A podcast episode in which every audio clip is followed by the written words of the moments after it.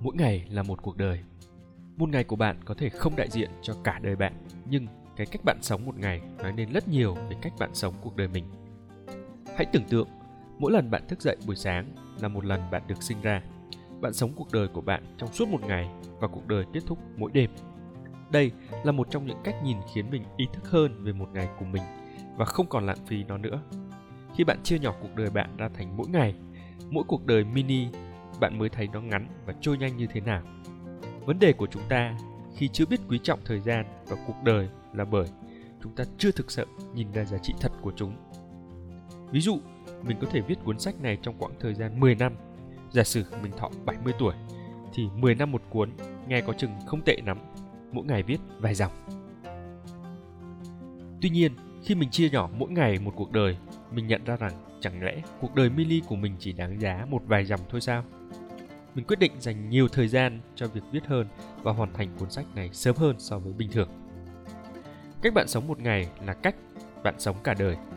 Một ngày của bạn có thể không đại diện cho cả cuộc đời bạn, nhưng cái cách bạn sống mỗi ngày nói nên rất nhiều về cách bạn sống cả đời. Mỗi ngày giống như một tế bào trên cơ thể. Nếu những tế bào trở nên yếu và lão hóa, cơ thể của bạn cũng sẽ không thể khỏe mạnh. Các tế bào của bạn phải khỏe mạnh trước, bởi tế bào giống như những viên gạch tạo nên căn nhà mỗi ngày của bạn cũng là những viên gạch tạo nên cuộc đời. Bạn đang nung đúc từng viên gạch cho căn nhà đó. Mỗi viên gạch có thể nhỏ, nhưng nó rất quan trọng. Cách bạn tạo nên một viên gạch là cách bạn tạo nên nhiều viên gạch khác nhau và cuối cùng tạo nên cả căn nhà. Vì thế, điều đầu tiên bạn cần thay đổi chính là làm sao để những viên gạch trở nên chất lượng và coi từng viên gạch là từng cuộc đời. Nếu bạn có thói quen thức dậy lúc 10 giờ sáng, thì thực sự là bạn đang sống trễ hơn nhiều người khác.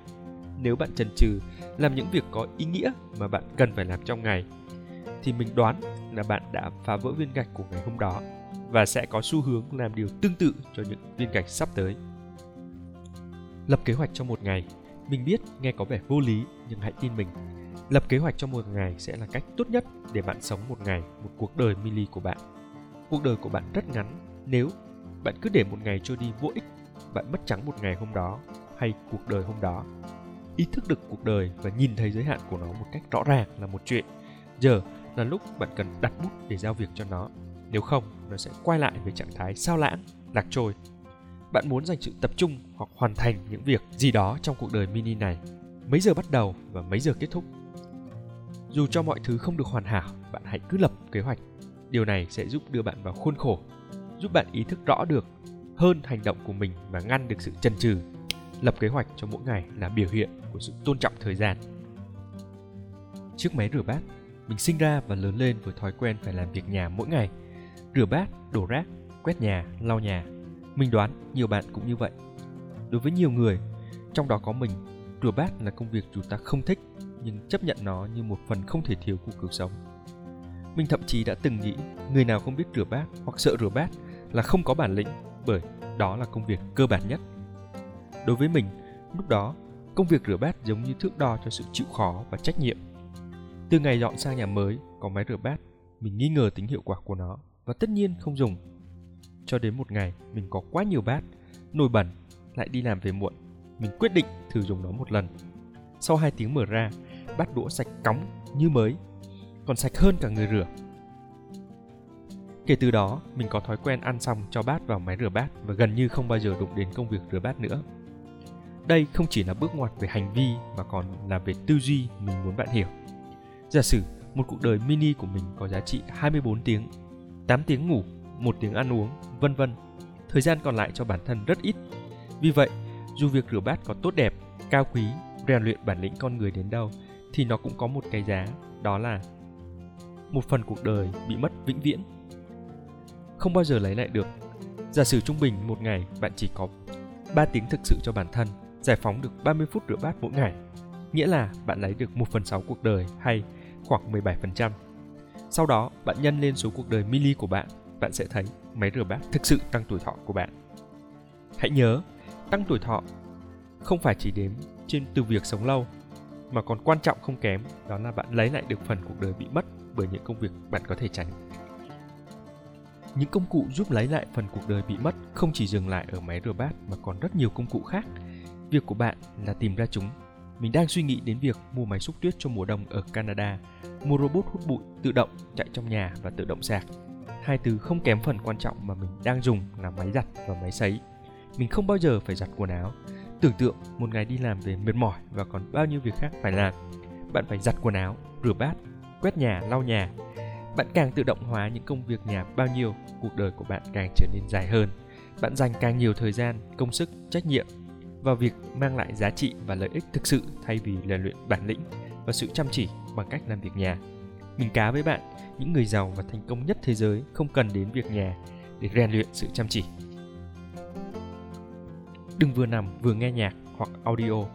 Có thể bạn muốn nghe một đoạn audio giáo dục trên YouTube. Chúng ta thường có thói quen nằm, nghe nhạc hoặc ngồi một chỗ bởi ai cũng làm vậy và cũng bởi nó thoải mái. Đây là thói quen xấu Hãy kết hợp việc nghe với các công việc khác. Chạy bộ, nấu ăn, lau dọn phòng. Bạn tiết kiệm được gấp đôi thời gian. Đúng vậy, 200% giá trị. Một mũi tên trúng hai đích. Mình hay nghe audio dạy tiếng Mandarin vừa kết hợp dọn bàn làm việc, dọn rác trong phòng. Mình cũng hay nghe video trên YouTube mà không cần xem hình, kết hợp chạy bộ. Sau khi hoàn thành công việc lặt vặt này, mình cũng hoàn thành luôn những thứ cần nghe và tự dưng mình có cả buổi tối để ngồi viết sách thay vì dành thời gian xem YouTube hay nghe audio. Khi bạn nhận thức được một ngày của bạn là một cuộc đời mini, bạn sẽ xài nó một cách thông minh hơn thay vì lãng phí. Một cách hiểu về cuộc đời mini đó là chia nhỏ công việc theo giờ. Nhìn mỗi giờ dưới dạng giá trị thực, bây giờ là 8 giờ tối, bạn còn 1 giờ 30 phút nữa là phải đi ngủ. Phần lớn chúng ta sẽ coi một tiếng rưỡi này không đáng kể. Xóa. Bạn dành thời gian này lướt Facebook, YouTube để rồi ngày hôm sau lại tiếp tục bài cả mình quá bận và không có thời gian làm nào việc nào khác theo đuổi sở thích hay học một kỹ năng mới khi nhìn kim đồng hồ chỉ 8 giờ và biết mình còn 1 giờ 30 phút nữa, mình nhìn nó dưới dạng giá trị thực. 1 giờ 30 phút, tập piano ngang với 1 phần 8 bài nhạc. Nếu mình dành thời gian lướt Facebook, mình mất cơ hội luyện 1 phần 8 bài nhạc. 1 giờ 30 phút viết sách cũng ngang với viết một chương sách. Nếu mình dành thời gian lướt YouTube, mình mất đi một chương và nếu mục tiêu một ngày của mình là viết một chương, điều này tương đương với việc mình mất đi một ngày viết sách. Một giờ 30 phút tập tạ khiến mình dẻo dai hơn và tự tin hơn về bề ngoài. Nếu mình dành thời gian này chơi game, mình mất cơ hội này. Khi nhìn mỗi giờ ở dạng giá trị thực, nghĩa là bạn đang thực thà với bản thân. Bạn hiểu và nhận thức rõ ràng thứ bạn có thể mất thay vì ảo tưởng rằng bạn không mất gì. Và khi bạn nhìn một giờ dưới dạng giá trị thật, bạn sẽ thấy một giờ đáng giá hơn bạn nghĩ. Đôi khi, bạn có thể làm được rất nhiều thứ trong vòng một giờ đồng hồ. Một giờ đọc sách cũng là một bước ngoặt không hề nhỏ.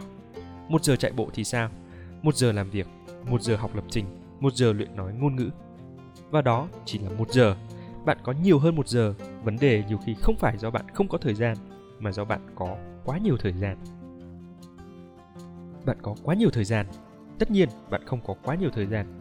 Bạn chỉ đang tự thuyết phục hoặc huyễn hoặc bản thân như vậy nếu bạn đang là sinh viên năm thứ nhất, bạn cho rằng bạn có những 4 năm học nữa, chẳng cần gì phải vội. Kết quả là một lượng thời gian không nhỏ đổ vào game với Facebook hoặc những hoạt động lãng phí thời gian. Nếu mình tin rằng mình còn 60 năm nữa để viết sách thì đảm bảo với bạn cuốn sách này còn lâu mới được hoàn thành. Có thể 10 năm nữa, cũng có thể 20 năm nữa. Khi mình đặt cho bản thân một cái deadline, mình tính toán số chương, số giờ và tính toán mỗi chương mình tập trung viết mình nhận thức được cái giới hạn thời gian mình có thay vì lầm tưởng rằng mình có quá nhiều thời gian. Mình luôn phải nhắc nhở bản thân hoàn thành cuốn sách bởi mình còn công việc khác phải làm. Cũng có thể một cuốn sách khác nữa nhưng nó phải hoàn thành trong một khoảng thời gian nhất định. Theo định luật Parkinson nếu bạn nghĩ bạn có quá nhiều thời gian để làm một công việc bạn càng có xu hướng chây lười với công việc đó đến phút cuối cùng.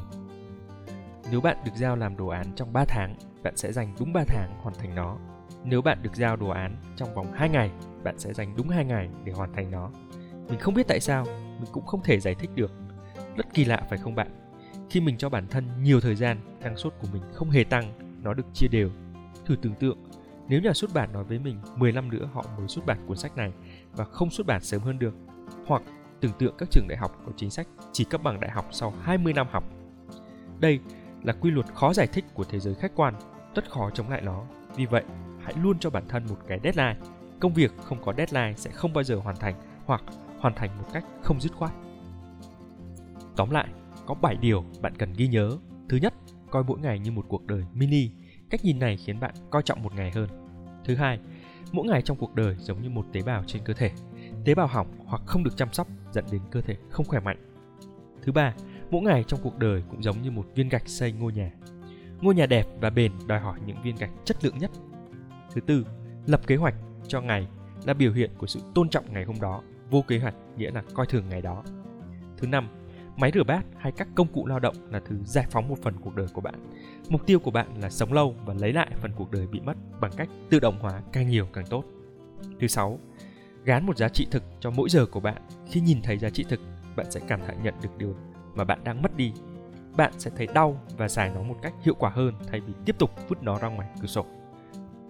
Và cuối cùng, bạn càng có nhiều thời gian cho một công việc, bạn càng có xu hướng kéo dài thời gian hoàn thành công việc đó một cách không hợp lý. Khi cho bản thân một cái deadline, bạn sẽ hoàn thành hiệu quả, năng suất và thông minh hơn.